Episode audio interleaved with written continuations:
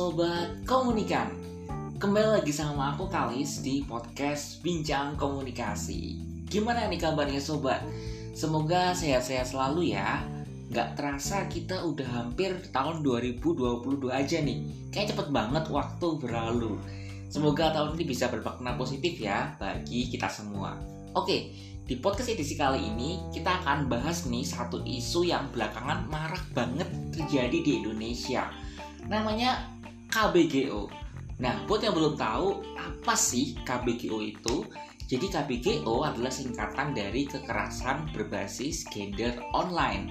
Nah, mudahnya KBGO ini adalah segala bentuk kekerasan yang tujuannya untuk menyerang gender atau seksualitas seseorang yang difasilitasi oleh internet atau teknologi digital. Nah, mungkin aku kasih contoh aja kali ya biar kebayang kayak gimana.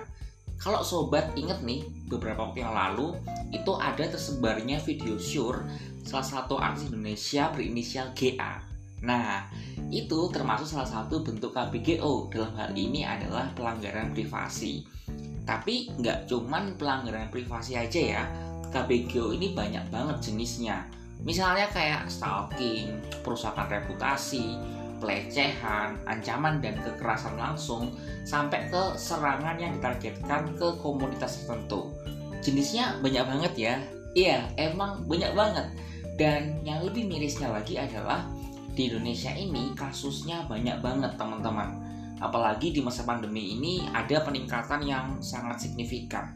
Bayangin aja nih, kalau kita mengacu ya ke data dari Komnas Perempuan, tahun 2019 aja sebelum pandemi gitu ya di Indonesia kasusnya udah mencapai angka 241 tahun selanjutnya 2020 kasusnya naik tiga kali lipat jadi 940 itu udah nyaris 1000 dan kalau di rata-rata berarti dalam satu hari itu ada sekitar sampai dua setengah kasus. Dan ini baru yang dilaporkan loh ya belum yang nggak dilaporkan. Pasti akan jauh lebih banyak dan ini menunjukkan bahwa KBGO ini bukan masalah sepele gitu. Ini udah masalah yang kronis udah masalah yang akut banget. Dan dia telah menjadi juga permasalahan nasional dan menjadi efek buruk dari perkembangan media digital. Nah aku mau sedikit cerita nih ke teman-teman. Dulu aku pernah ikut suatu FGD atau Focus Group Discussion yang diadakan sama Gembala Baik Indonesia. Nah, mereka ini kayak lembaga yang fokus ke isu advokasi terhadap anak dan perempuan. Nah, banyak dari para peserta itu yang merupakan korban KBGO nih.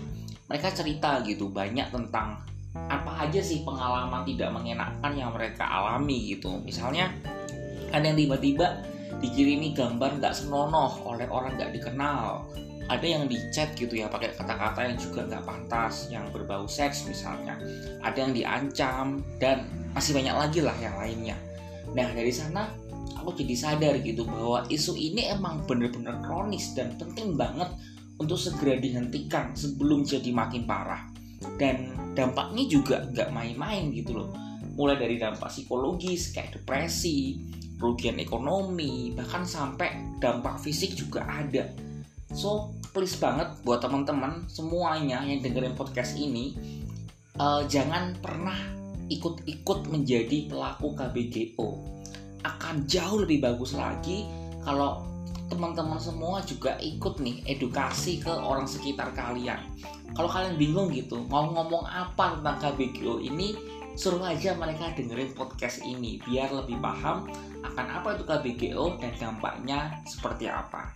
Nah kita harus nih dan wajib menggunakan media digital dengan bijak kita ini adalah negara demokrasi gitu ya di mana semua orang bebas berpendapat.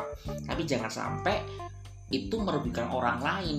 Dan termasuk di dunia digital juga sama aja gitu.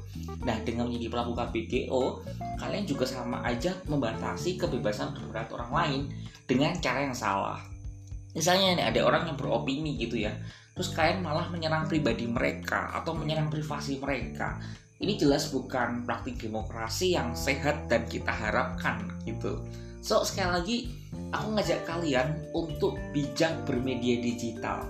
Dan untuk kalian yang pernah atau sedang menjadi korban KPGO, lakuin ini. Yang pertama, dokumentasikan hal-hal yang terjadi ke kalian. Kalau misalnya lewat chat gitu ya, screenshot sekarang. atau kalian juga bisa nih buat kronologi secara detail awalnya kayak gimana di media apa supaya kalau misalnya teman-teman mau lapor itu lebih jelas.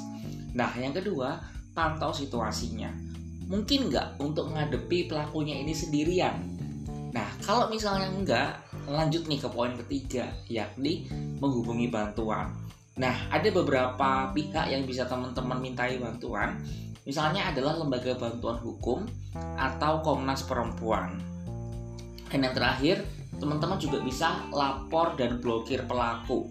Teman-teman bisa blokir dan kemudian report gitu ya ke penyedia layanan. Misalnya teman-teman mendapatkan ini di platform Instagram, ya udah laporin aja, report aja ke pihak Instagram. Nah, semoga info ini berguna ya buat teman-teman dan terakhir buat siapa pun sekali lagi jangan pernah jadi pelaku KBGO. Ayo, kita belajar menghargai orang lain sekalipun itu di media digital. Aku Daniel Kalis, ayo bijak bermedia digital.